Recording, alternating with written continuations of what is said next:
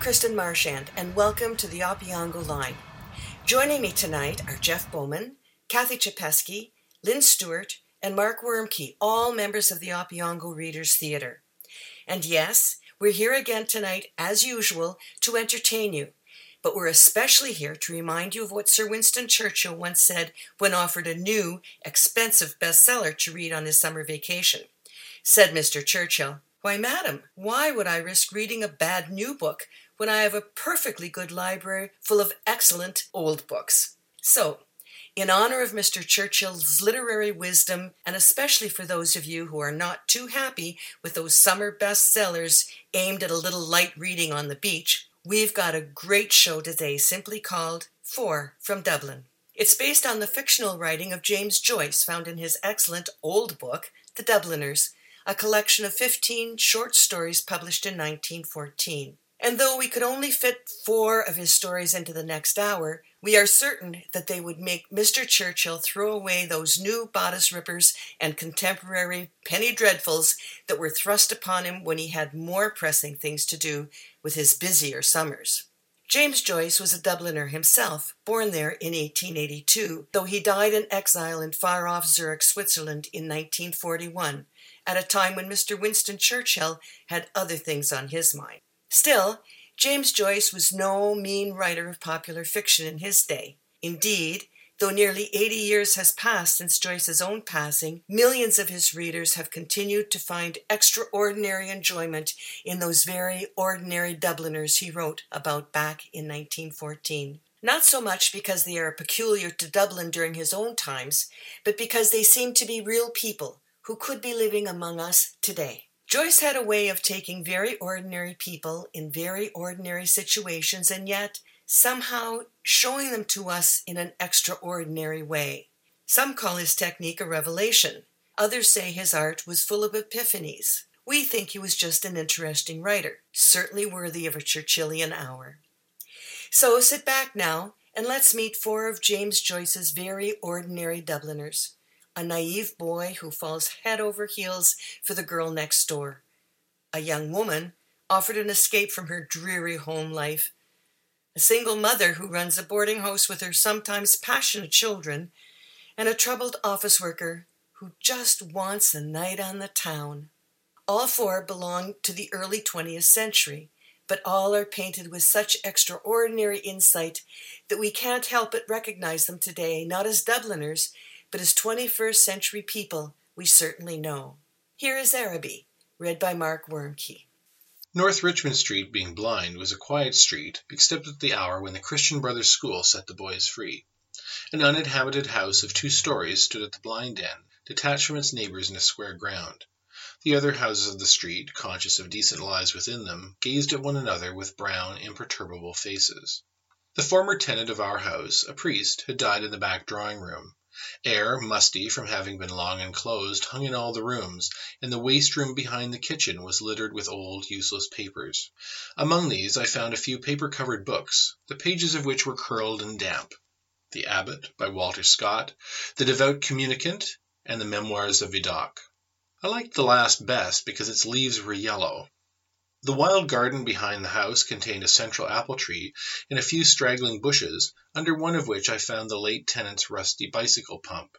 He had been a very charitable priest. In his will he had left all his money to institutions and the furniture of his house to his sister.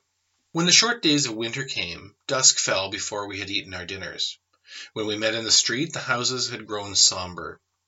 The space of sky above us was the color of ever changing violet, and towards it the lamps of the street lifted their feeble lanterns.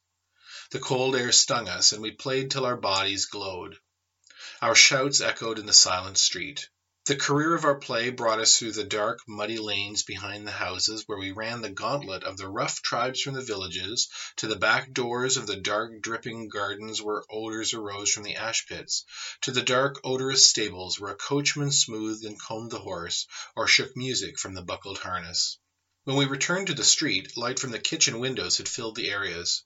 If my uncle was seen turning the corner, we hid in the shadow until we had seen him safely housed. Or if Mangan's sister came out on the doorstep to call her brother into his tea, we watched her from our shadow peer up and down the street. We waited to see whether she would remain or go in, and if she remained, we left our shadow and walked up to Mangan's steps resignedly. She was waiting for us, her figure defined by the light from the half open door. Her brother always teased her before she obeyed, and I stood at the railings looking at her. Her dress swung as she moved her body, and the soft rope of her hair tossed from side to side.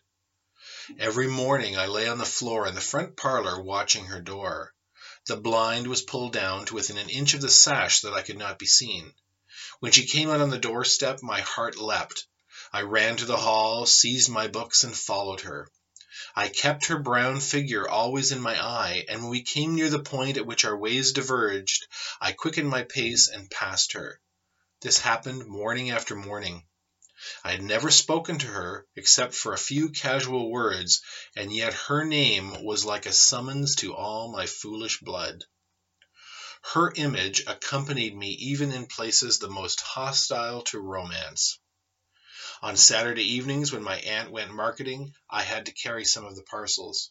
We walked through the flaring streets, jostled by drunken men and bargaining women, amid the curses of laborers, the shrill litanies of shop boys who stood on guard by the barrels of pigs' cheeks, the nasal chanting of street singers who sang a come-all-you about O'Donovan Rossa or a ballad about the troubles in our native land. These noises converged in a single sensation of life for me. I imagined that I bore my chalice safely through a throng of foes. Her name sprang to my lips at moments in strange prayers and praises which I myself did not understand. My eyes were often full of tears, I could not tell why, and at times a flood from my heart seemed to pour itself out into my bosom. I thought little of the future. I did not know whether I would ever speak to her or not, or if I spoke to her how I could tell her of my confused adoration, but my body was like a harp, and her words and gestures were like fingers running upon the wires. One evening I went into the back drawing room in which the priest had died. It was a dark, rainy evening, and there was no sound in the house. Through one of the broken panes I heard the rain impinge upon the earth, the fine, incessant needles of water playing in the sodden beds. Some distant lamp or lighted window gleamed below me. I was thankful that I could see so little. All my senses seemed to desire to veil themselves, and feeling that I was about to slip from them, I pressed the palms of my hands together until they trembled, murmuring, "O love, O love," many times. At last she spoke to me. When she addressed the first words to me I was so confused that I did not know what to answer. She asked me was I going to Araby. I forgot whether I answered yes or no. It would be a splendid bazaar, she said. She would love to go. And why can't you? I asked. While she spoke she turned a silver bracelet round and round her wrist. She could not go, she said, because there would be a retreat that week in her convent. Her brother and two other boys were fighting for their caps, and I was alone at the railings. She held one of the spikes, bowing her head towards me. The light from the lamp opposite our door caught the white curve of her neck, lit up her hair that rested there, and falling, lit up the hand upon the railing.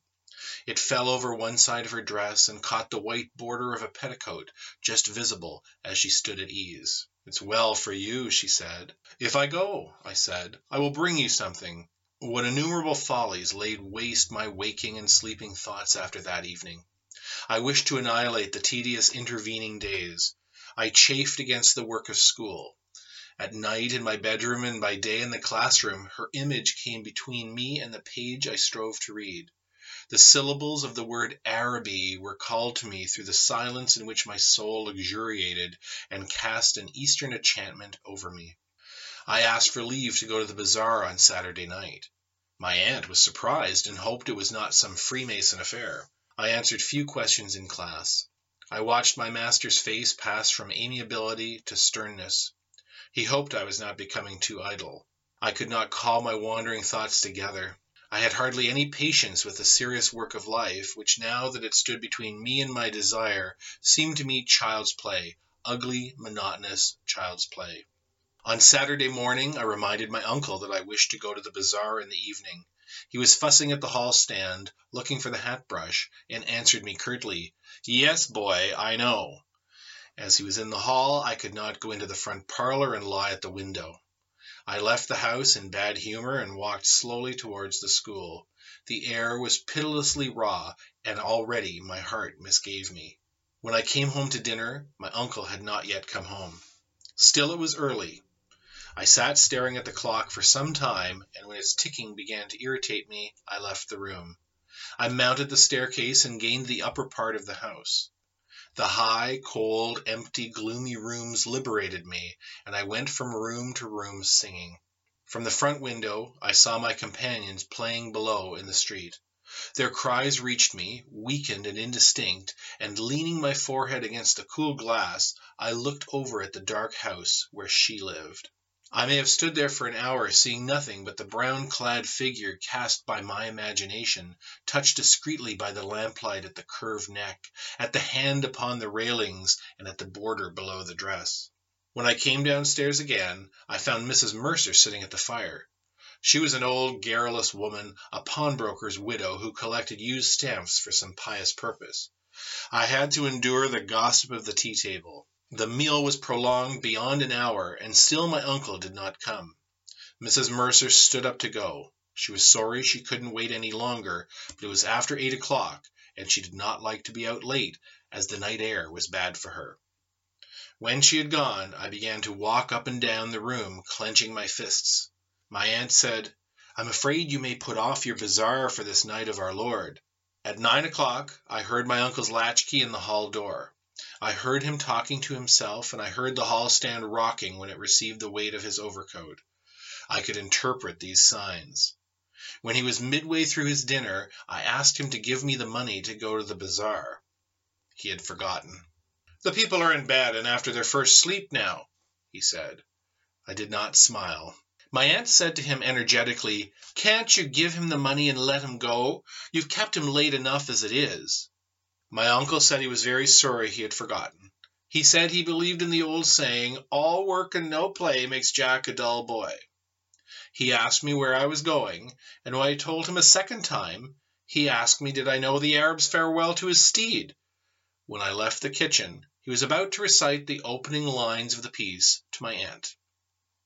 I held a florin tightly in my hand as I strode down Buckingham Street towards the station. The sight of the streets thronged with buyers and glaring with gas recalled to me the purpose of my journey. I took my seat in a third class carriage of a deserted train. After an intolerable delay the train moved out of the station slowly. It crept onward among ruinous houses and over the twinkling river. At Westland Row station a crowd of people pressed to the carriage doors, but the porters moved them back, saying that it was a special train for the bazaar. I remained alone in the bare carriage. In a few minutes the train drew up beside an improvised wooden platform. I passed out onto the road and saw by the lighted dial of the clock that it was ten minutes to ten. In front of me was a large building which displayed the magical name. I could not find any sixpenny entrance, and fearing that the bazaar would be closed, I passed in quickly through a turnstile, handing a shilling to a weary looking man. I found myself in a big hall girdled at half its height by a gallery. Nearly all the stalls were closed, and the greater part of the hall was in darkness. I recognized a silence like that which pervades a church after a service. I walked into the center of the bazaar timidly. A few people were gathered about the stalls which were still open. Before a curtain over which the words Café Chantant were written in colored lamps, two men were counting money on a salver. I listened to the fall of the coins. Remembering with difficulty why I had come, I went over to one of the stalls and examined porcelain vases and flowered tea sets. At the door of the stall a young lady was talking and laughing with two young gentlemen. I remarked their English accents and listened vaguely to their conversation. "Oh, I never said such a thing." "Oh, but you did." "Oh, but I didn't." "Didn't she say that?" "Yes, I heard her." "Oh, there's a fib." Observing me, the young lady came over and asked me did I wish to buy anything. The tone of her voice was not encouraging. She seemed to have spoken to me out of a sense of duty. I looked humbly at the great jars that stood like Eastern guards at either side of the dark entrance to the stall, and murmured, "No, thank you." The young lady changed the position of one of the vases and went back to the young men. They began to talk of the same subject. Once or twice the young lady glanced at me over her shoulder. I lingered before her stall, though I knew my stay was useless, to make my interest in her wares seem the more real. Then I turned away slowly and walked down the middle of the bazaar. I allowed the two pennies to fall against the sixpence in my pocket. I heard a voice call from one end of the gallery that the light was out. The upper part of the hall was now completely dark. Gazing up into the darkness, I saw myself as a creature driven and derided by vanity, and my eyes burned with anguish and anger. Here is Eveline, read by Lynn Stewart. She sat at the window, watching the evening invade the avenue. Her head was leaned against the window curtains, and in her nostrils was the odor of dusty cretonne. She was tired.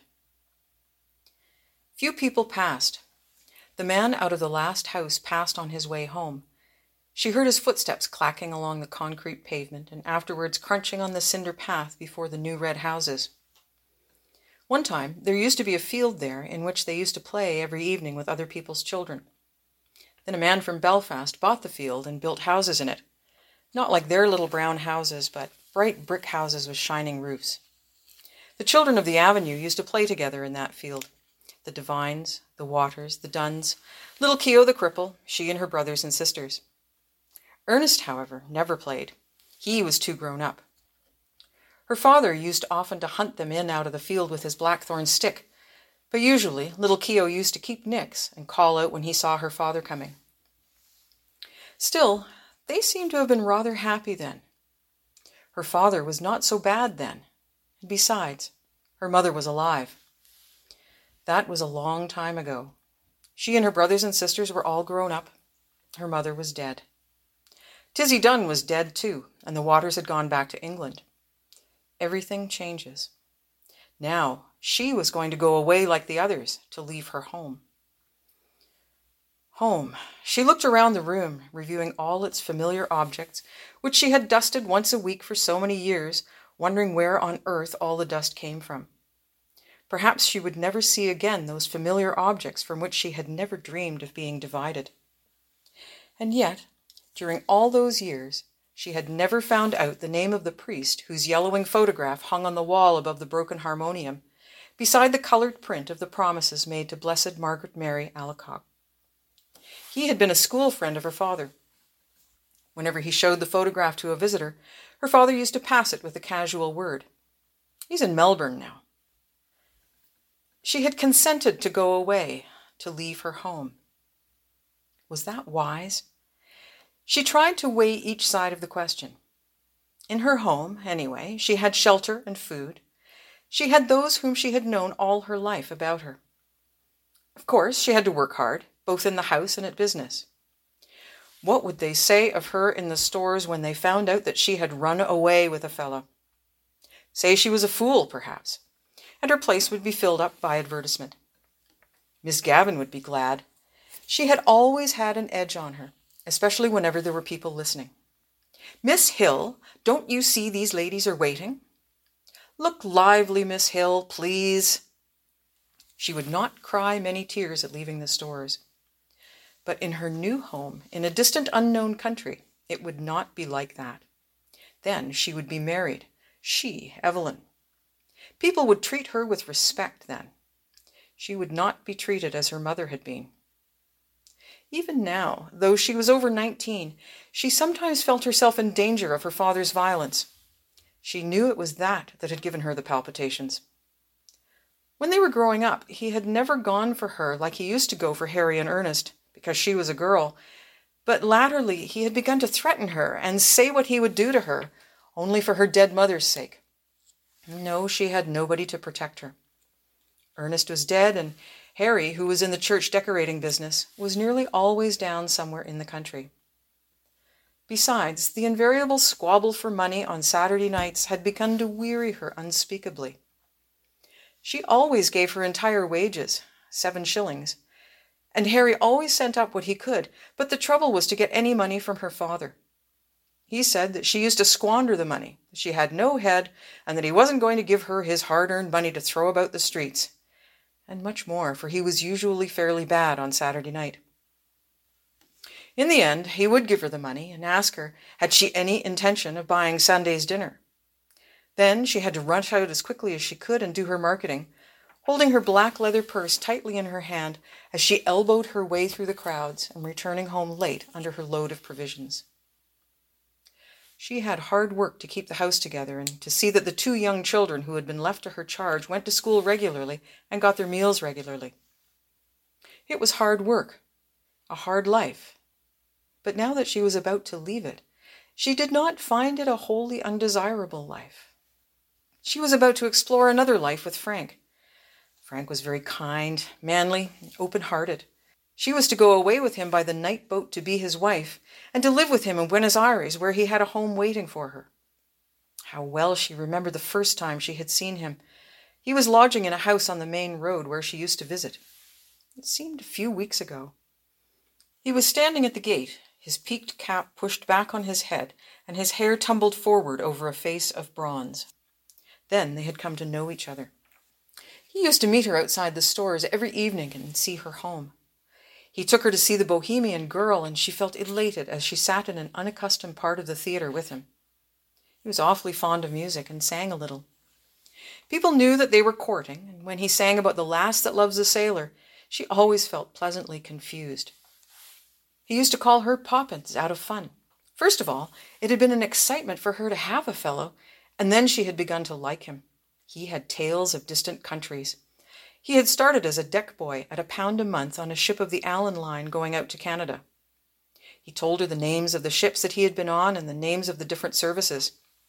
He had sailed through the Straits of Magellan, and he told her stories of the terrible Patagonians. He had fallen on his feet in Buenos Aires, he said, and had come over to the old country just for a holiday. Of course, her father had found out the affair and had forbidden her to have anything to say to him. I know these sailor chaps, he said. One day he had quarrelled with Frank, and after that she had to meet her lover secretly. The evening deepened in the avenue. The white of two letters in her lap grew indistinct.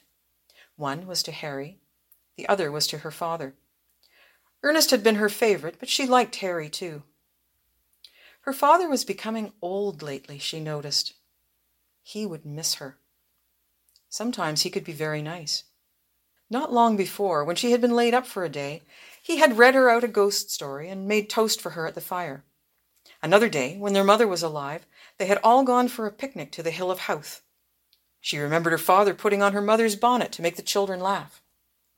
Her time was running out, but she continued to sit by the window, leaning her head against the window curtain, inhaling the odor of dusty cretonne. Down far in the avenue, she could hear a street organ playing. She knew the air.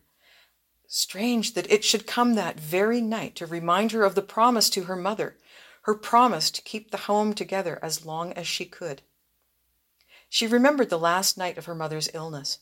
She was again in the close dark room at the other side of the hall, and outside she heard a melancholy air of Italy. The organ player had been ordered to go away and given sixpence. She remembered her father strutting back into the sick room, saying, Damned Italians, coming over here. As she mused, the pitiful vision of her mother's life laid its spell on the very quick of her being, that life of commonplace sacrifices closing in final craziness. She trembled as she heard again her mother's voice saying constantly, with foolish insistence, Derevaun Seraun, Derevaun Seraun. At the end of pleasure, there is pain. She stood up in a sudden impulse of terror. Escape. She must escape. Frank would save her. He would give her life and perhaps love too. But she wanted to live. Why should she be unhappy? She had a right to happiness. Frank would take her in his arms, fold her in his arms. He would save her. She stood among the swaying crowd in the station at the north wall. He held her hand, and she knew that he was speaking to her, saying something about the passage over and over again. The station was full of soldiers with brown baggages. Through the wide doors of the sheds, she caught a glimpse of the black mass of the boat, lying in beside the quay wall with illumined portholes. She answered nothing. She felt her cheek pale and cold, and out of a maze of distress, she prayed to God to direct her, to show her what was her duty. The boat blew a long, mournful whistle into the mist. If she went, tomorrow she would be on the sea with Frank, steaming towards Buenos Aires. Their passage had been booked. Could she still draw back after all he had done for her? Her distress awoke a nausea in her body, and she kept moving her lips in silent, fervent prayer. A bell clanged upon her heart. She felt him seize her hand. Come! All the seas of the world tumbled about her heart. He was drawing her into them. He would drown her. She gripped with both hands at the iron railing. Come! No, no, no! It was impossible. Her hands clutched the iron in frenzy. Amid the seas, she sent a cry of anguish. Eveline! Evie! He rushed beyond the barrier and called to her to follow. He was shouted at to go on, but he still called to her. She set her white face to him, passive, like a helpless animal. Her eyes gave him no sign of love or farewell or recognition. Here is The Boarding House, read by Cathy Chapeskie. Mrs. Mooney was a butcher's daughter. She was a woman who was quite able to keep things to herself, a determined woman. She had married her father's foreman and opened a butcher's shop near Spring Gardens. But as soon as his father in law was dead, Mr. Mooney began to go to the devil. He drank, plundered the till, ran headlong into debt. It was no use making him take the pledge. He was sure to break out again a few days after. By fighting his wife in the presence of customers and by buying bad meat, he ruined his business. One night he went for his wife with the cleaver, and she had to sleep in a neighbor's house. After that, they lived apart. She went to the priest and got a separation from him with care of the children. She would give him neither money, nor food, nor house room. And so he was obliged to enlist himself as a sheriff's man. He was a shabby, stooped little drunkard with a white face and a white mustache, white eyebrows penciled above his little eyes, which were pink veined and raw. And all day long he sat in the bailiff's room, waiting to be put on a job. Mrs. Mooney, who had taken what remained of her money out of the butcher business and set up a boarding house in Hardwicke Street, was a big, imposing woman. Her house had a floating population made up of tourists from Liverpool and the Isle of Man, and occasionally artistes from the music halls. Its resident population was made up of clerks from the city. She governed the house cunningly and firmly, knew when to give credit, when to be stern, and when to let things pass. All the resident young men spoke of her as the madam. Mrs. Mooney's young men paid fifteen shillings a week for board and lodgings, beer or stout at dinner excluded. They shared in common tastes and occupations, and for this reason they were very chummy with one another. They discussed with one another the chances of favourites and outsiders. Jack Mooney, the madam's son, who was clerk to a commission agent in Fleet Street, had the reputation of being a hard case. He was fond of using soldiers' obscenities. Usually he came home in the small hours. When he met his friends, he always had a good one to tell them, and he was always sure to be on to a good thing that is to say, a likely horse or a likely artiste. He was also handy with the mitts and sang comic songs. On Sunday nights, there would often be a reunion in Mrs. Mooney's front drawing room. The music hall artistes would oblige, and Sheridan played waltzes and polkas and vamped accompaniments. Polly Mooney, the madam's daughter, would also sing. She sang, I'm a naughty girl, you needn't sham, you know I am. Polly was a slim girl of nineteen. She had light soft hair and a small full mouth. Her eyes, which were gray, with a shade of green through them, had a habit of glancing upwards when she spoke with anyone, which made her look like a little perverse Madonna. Mrs. Mooney had first sent her daughter to be a typist in a corn factor's office, but as a disreputable sheriff's man used to come every other day to the office, asking to be allowed to say a word to his daughter, she had taken her daughter home again and set her to do housework. As Polly was very lively, the intention was to give her the run of the young men. Besides, young men like to feel that there is a young woman not very far away. Polly, of course, flirted with the young men, but Mrs. Mooney, who was a shrewd judge, knew that the young men were only passing the time away. None of them meant business.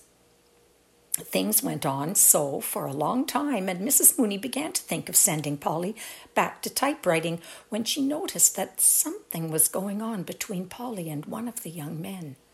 She watched the pair and kept her counsel.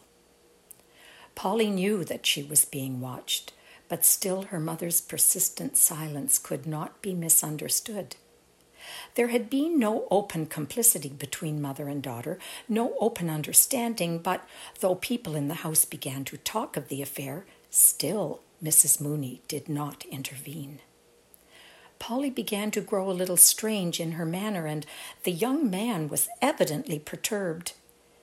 At last, when she judged it to be the right moment, Mrs. Mooney intervened.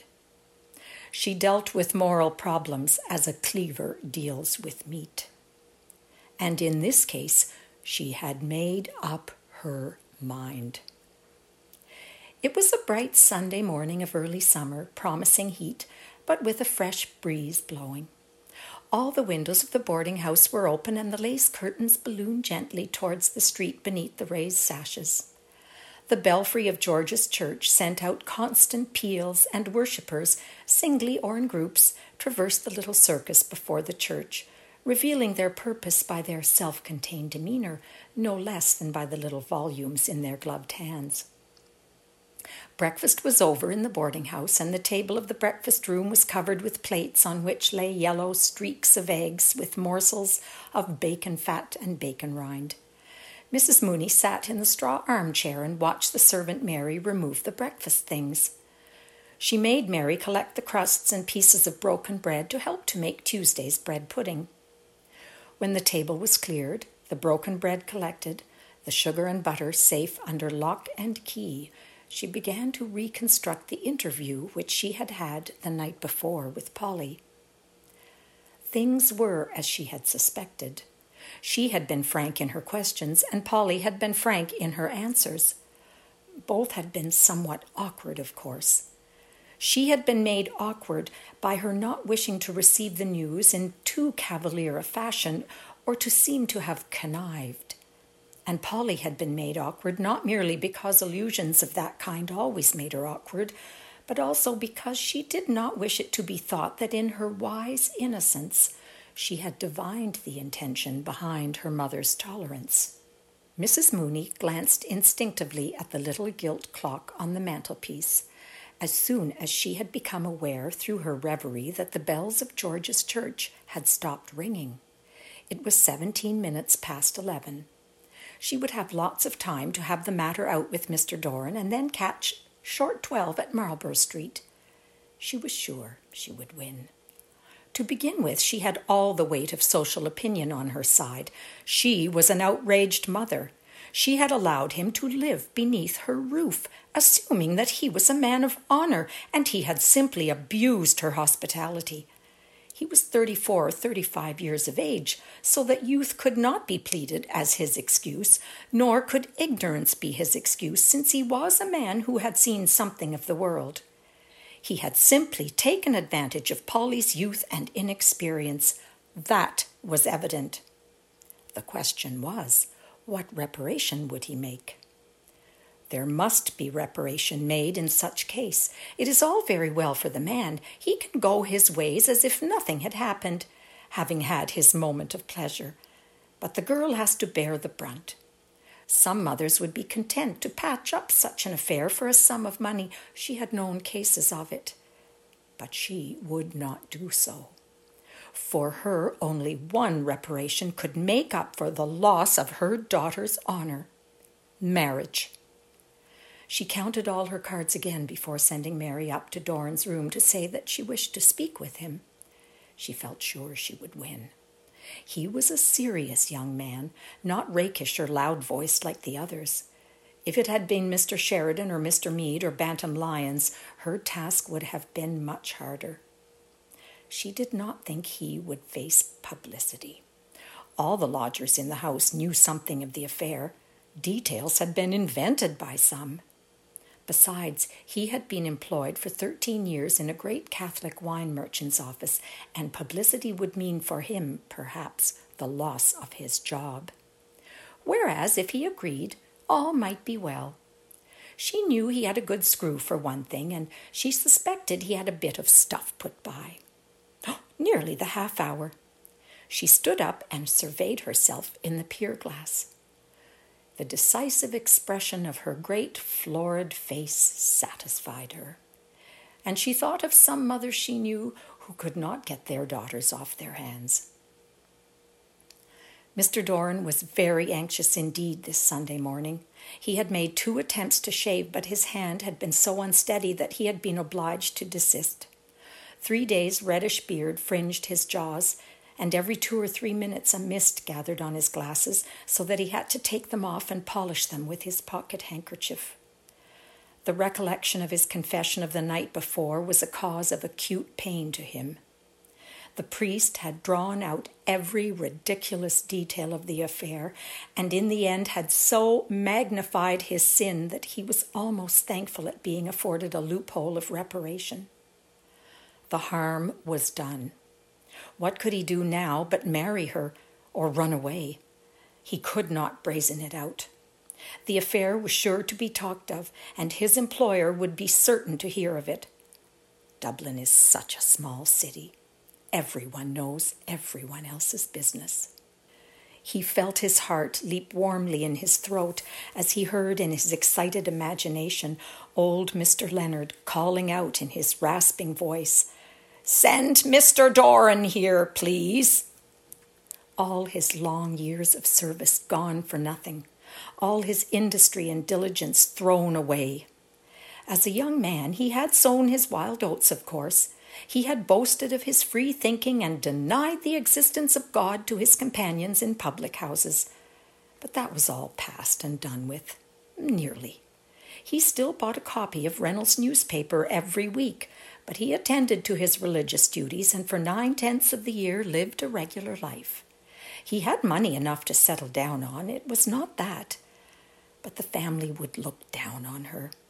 First of all, there was her disreputable father, and then her mother's boarding house was beginning to get a certain fame. He had a notion that he was being had. He could imagine his friends talking of the affair and laughing. She was a little vulgar. Sometimes she said, I seen, and if I'd had of known. But what would grammar matter if he really loved her? He could not make up his mind whether to like her or despise her for what she had done. Of course, he had done it too. His instinct urged him to remain free, not to marry. Once you are married, you are done for, it said. While he was sitting helplessly on the side of the bed in shirt and trousers, she tapped lightly at his door and entered. She told him all that she had made a clean breast of it to her mother, and that her mother would speak with him that morning. She cried and threw her arms round his neck, saying, Oh, Bob, Bob, what am I to do? What am I to do at all? She would put an end to herself, she said. He comforted her feebly, telling her not to cry, that it would be all right. Never fear. He felt against his shirt the agitation of her bosom. It was not altogether his fault that it had happened. He remembered well, with the curious, patient memory of the celibate, the first casual caresses her dress, her breath, her fingers had given him. Then, late one night as he was undressing, she had tapped at his door timidly. She wanted to relight her candle at his, for hers had been blown out by a gust. It was her bath night. She wore a loose, open combing jacket of printed flannel.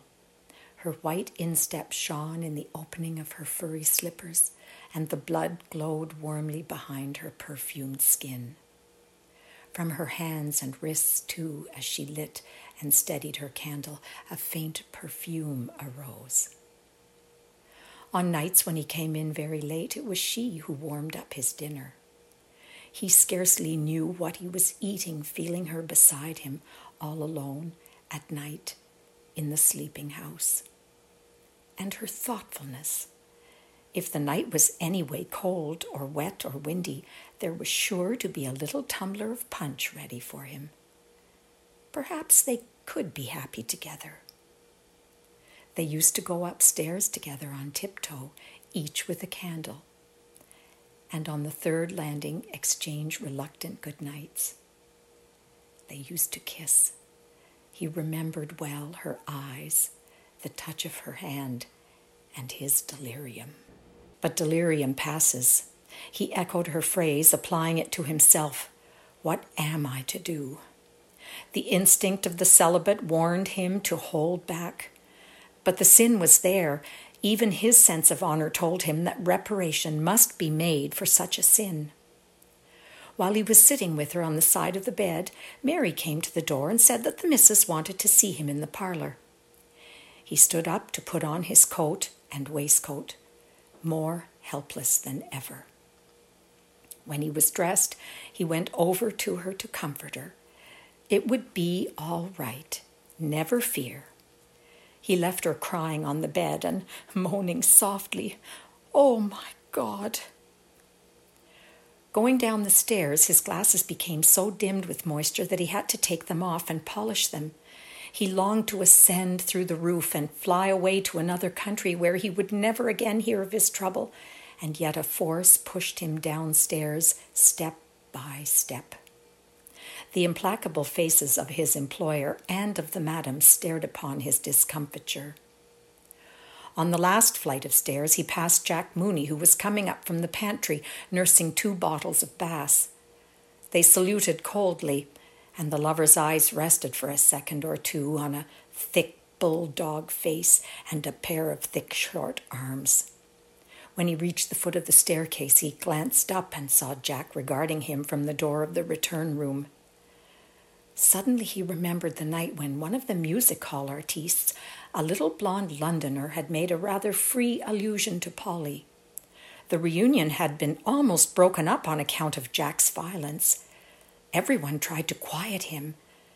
The music hall artiste, a, a little paler than usual, kept smiling and saying that there was no harm meant but Jack kept shouting at him that if any fellow tried that sort of a game on with his sister, he'd bloody well put his teeth down his throat, so he would. Polly sat for a little time on the side of the bed, crying. Then she dried her eyes and went over to the looking glass. She dipped the end of the towel in the water jug and refreshed her eyes with the cool water.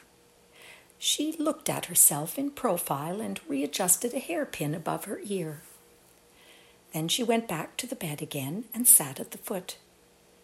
She regarded the pillows for a long time, and the sight of them awakened in her mind secret, amiable memories. She rested the nape of her neck against the cool iron bed rail and fell into a reverie. There was no longer any perturbation visible on her face. She waited on patiently, almost cheerfully, without alarm, her memories gradually giving place to hopes and visions of the future. Her hopes and visions were so intricate that she no longer saw the white pillows on which her gaze was fixed or remembered that she was waiting for anything. At last she heard her mother calling.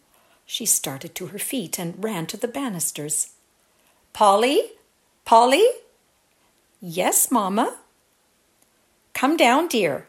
Mr. Doran wants to speak to you. Then she remembered what she had been waiting for. Here is Counterparts, read by Jeff Bowman.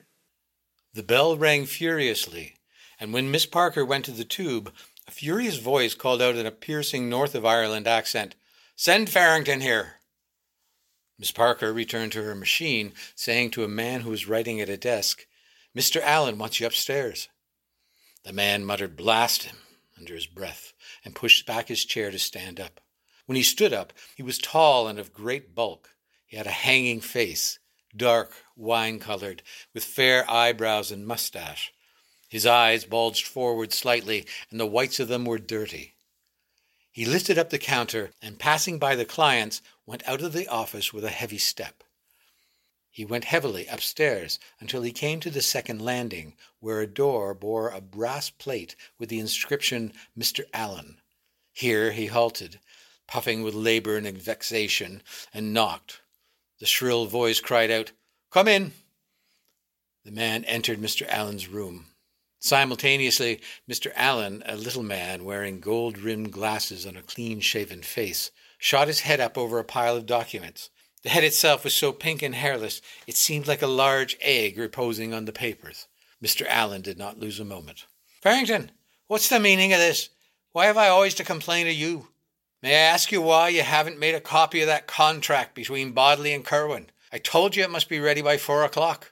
But Mr. Shelley said, sir. Mr. Shelley said, sir. Kindly attend to what I say and not to what Mr. Shelley says, sir. You have always some excuse or another for shirking work.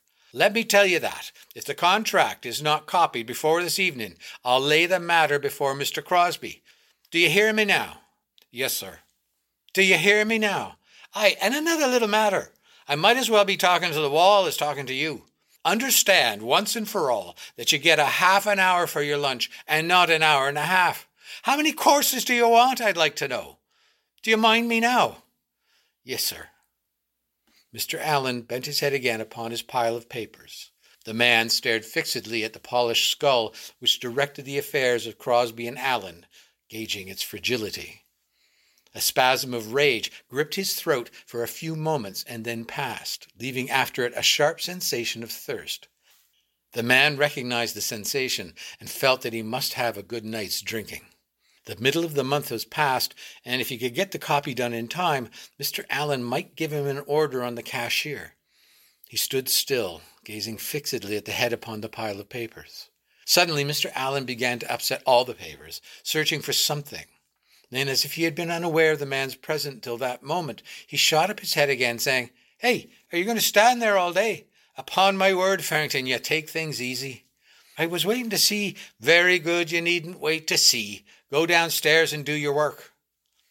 The man walked heavily towards the door, and as he went out of the room, he heard Mr. Alleyne cry after him that if the contract was not copied by evening, Mr. Crosby would hear the matter. He returned to his desk in the lower office and counted the sheets which remained to be copied. He took up his pen and dipped it in the ink, but he continued to stare stupidly at the last words he had written. In no case shall the said Bernard Bodley be. The evening was falling, and in a few minutes they would be lighting the gas. Then he could write. He felt that he must slake the thirst in his throat. He stood up from his desk and, lifting the counter as before, passed out of the office. As he was passing out, the chief clerk looked at him inquiringly. It's all right, Mr. Shelley, said the man, pointing with his finger to indicate the objective of his journey. The chief clerk glanced at the hat rack, but seeing the row complete, offered no remark. As soon as he was on the landing, the man pulled a shepherd's plaid cap out of his pocket, put it on his head, and ran quickly down the rickety stairs. From the street door, he walked on furtively on the inner side of the path towards the corner, and all at once dived into a doorway.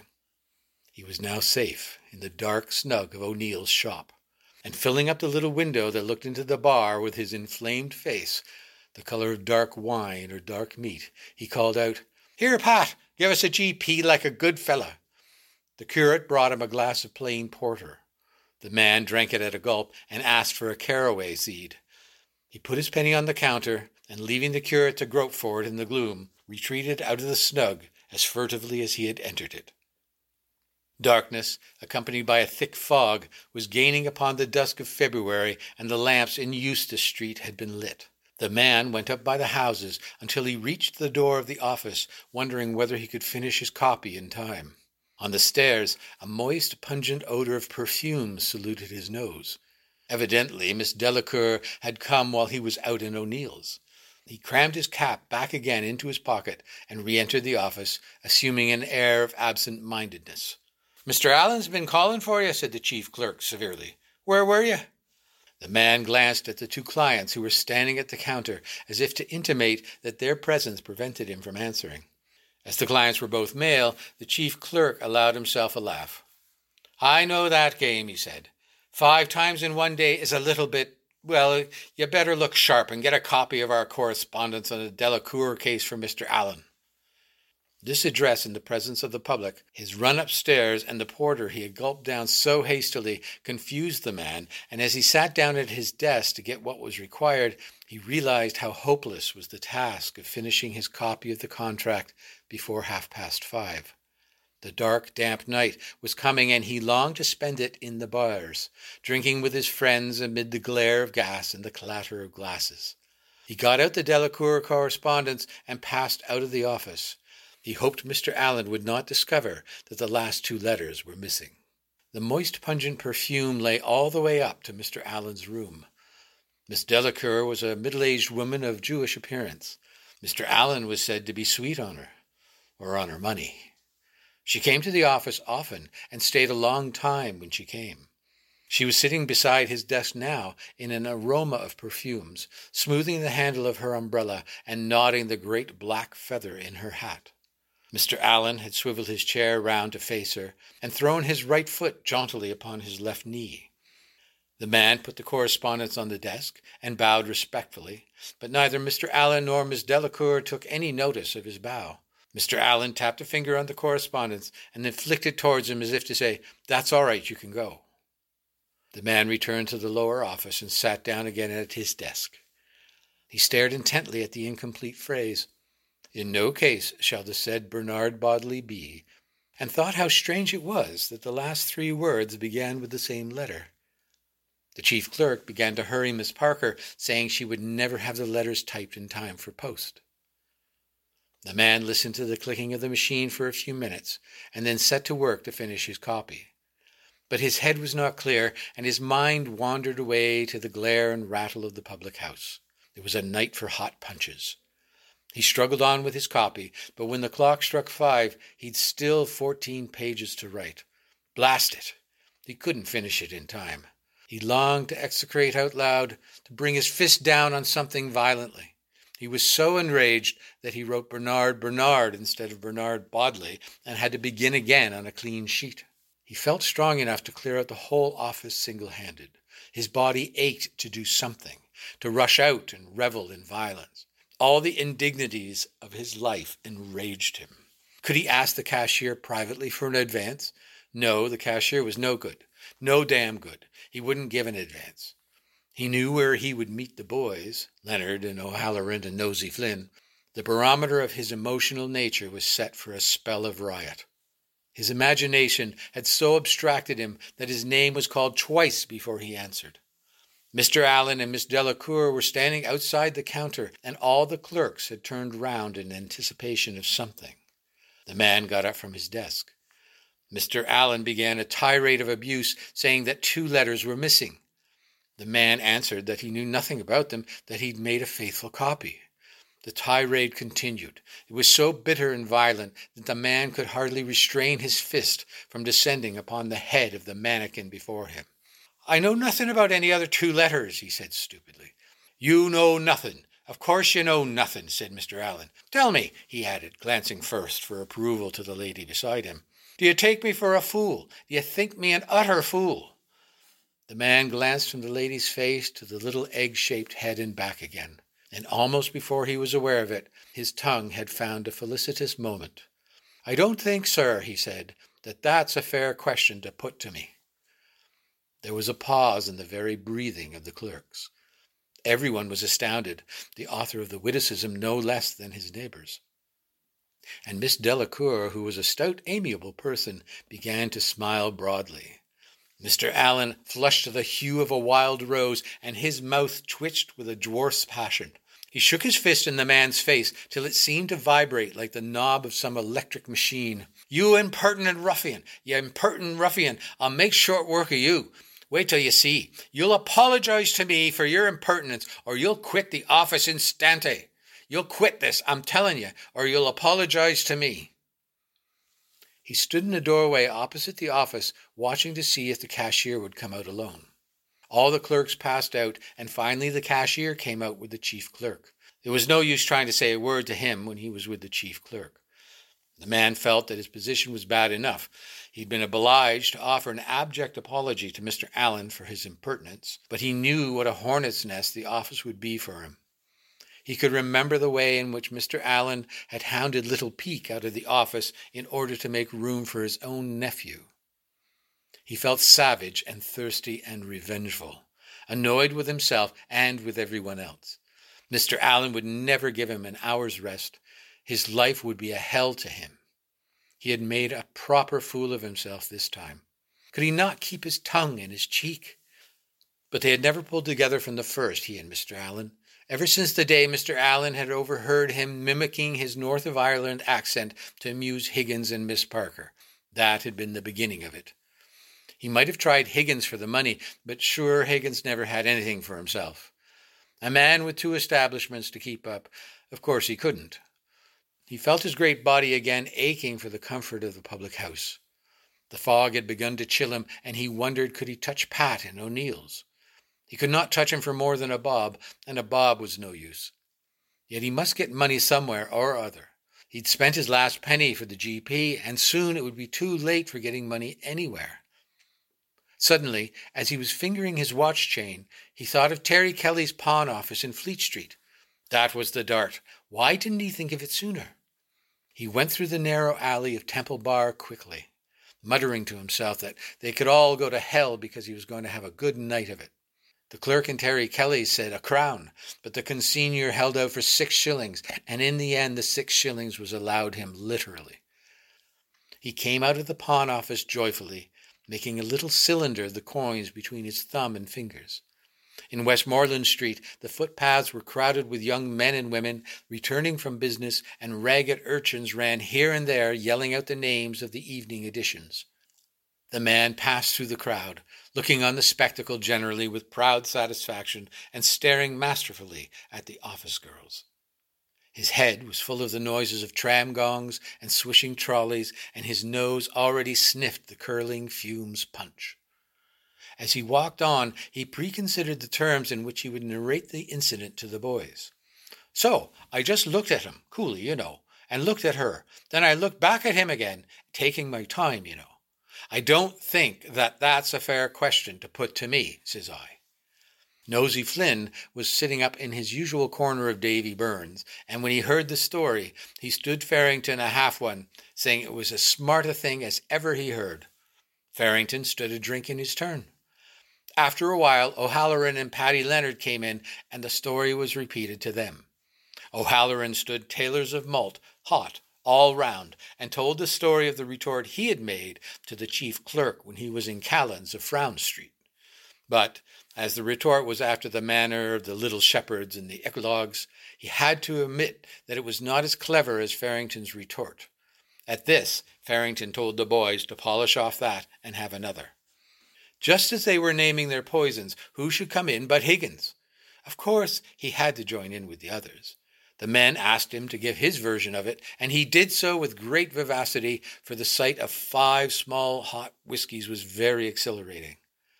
Everyone roared laughing when he showed the way in which Mr. Alleyne shook his fist in Farrington's face. Then he imitated Farrington, saying, And here was my nabs, as cool as you please while Farrington looked on at the company out of his heavy, dirty eyes, smiling and at times drawing forth stray drops of liquor from his mustache with the aid of his lower lip. When that round was over, there was a pause. O'Halloran had money, but neither of the other two seemed to have any, so the whole party left the shop somewhat regretfully. At the corner of Duke Street, Higgins and Nosey Flynn bevelled off to the left, while the other three turned back towards the city. Rain was drizzling down on the cold streets, and when they reached the ballast office, Farrington suggested the Scotch House. The bar was full of men and loud with the noise of tongues and glasses. The three men pushed past the whining match sellers at the door and formed a little party at the corner of the counter. They began to exchange stories.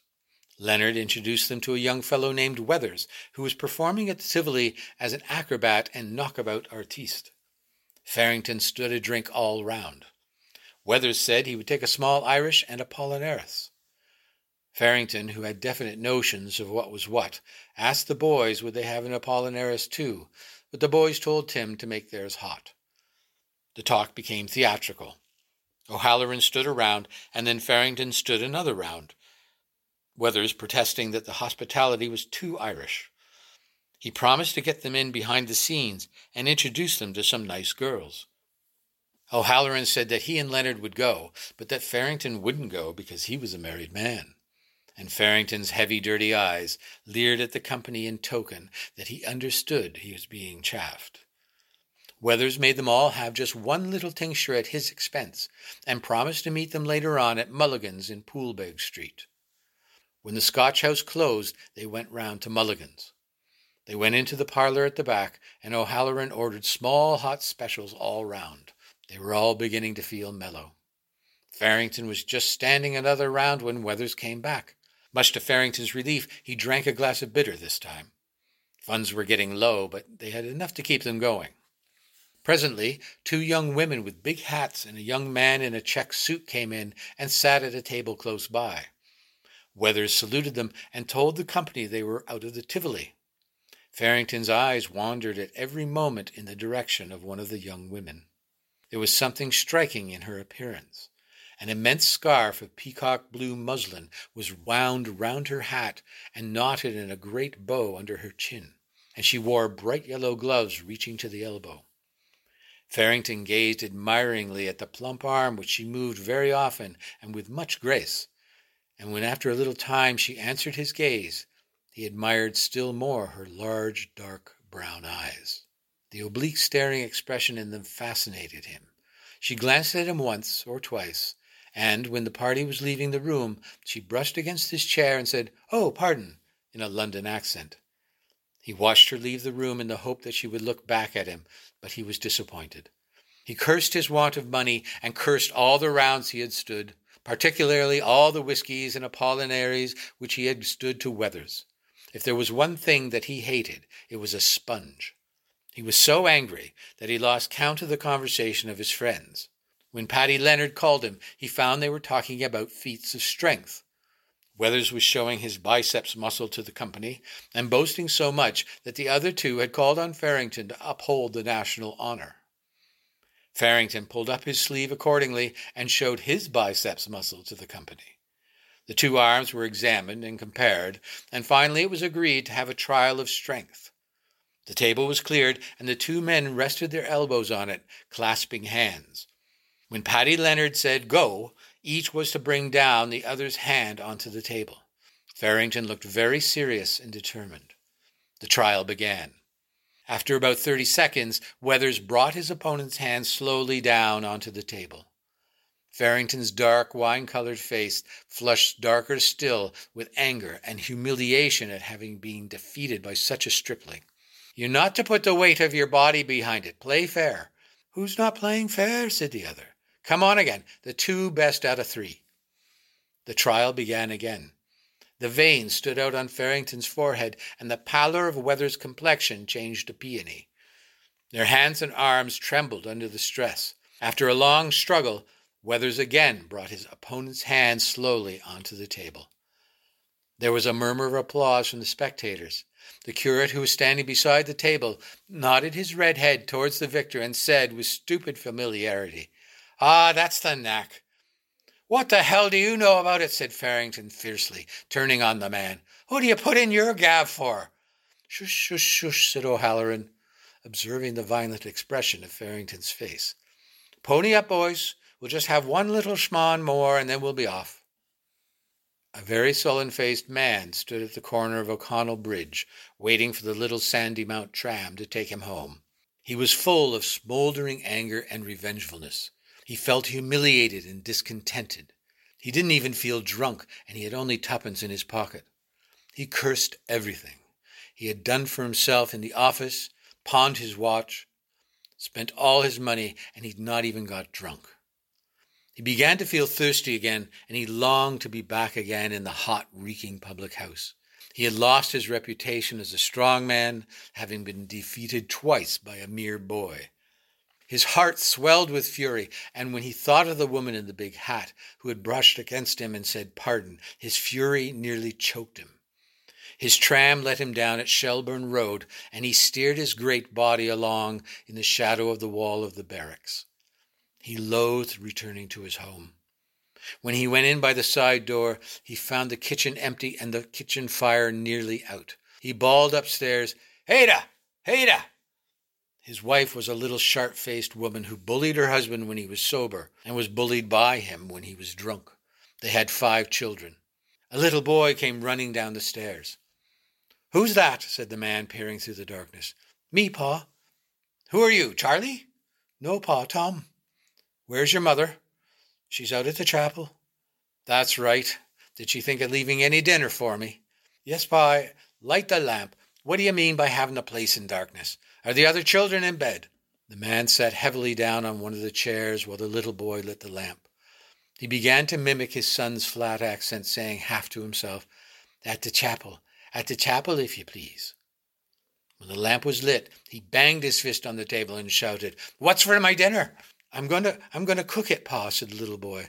The man jumped up furiously and pointed to the fire. On that fire. You let the fire out. By God, I'll teach you to do that again. He took a step to the door and seized the walking stick which was standing behind it. I'll teach you to let the fire out, he said, rolling up his sleeve in order to give his arm free play. The little boy cried, Oh, Pa! and ran whimpering around the table. But the man followed him and caught him by the coat. The little boy looked about him wildly, but seeing no way of escape, fell upon his knees. Now you'll let the fire out next time, said the man, striking at him vigorously with the stick. Take that, you little whelp. The boy uttered a squeal of pain as the stick cut his thigh. He clasped his hands together in the air, and his voice shook with fright. Oh, Pa, he cried, don't beat me, Pa, and, and I'll, I'll say a Hail Mary for you. I'll say a Hail Mary for you, Pa. If you don't beat me, I'll say a Hail Mary. So ends our show, Four From Dublin. We hope you enjoyed it and for those of you who might want to read a few more old, dog eared classics, remember James Joyce's Dubliners is still widely available in quality bookstores. It can be freely downloaded online to your tablet or cell phone, and best of all, it's just sitting there waiting for you at our very own Madawaska Valley Public Library here in Barry's Bay, which will be open again to the public this coming week. And if James Joyce doesn't quite turn your crank, remember the advice of Sir Winston Churchill. Every time you are enticed to buy an expensive new bestseller, don't forget to check out those excellent old classics freely available. Tonight's show was performed by Jeff Bowman, Cathy Chapeskie, Lynn Stewart, and Mark Woermke, all members of the Opeongo Readers Theatre. I'm Kristen Marchand, and along with our producer Barry Conway and all of us here at the Opeongo Line, we wish you a good day and God bless.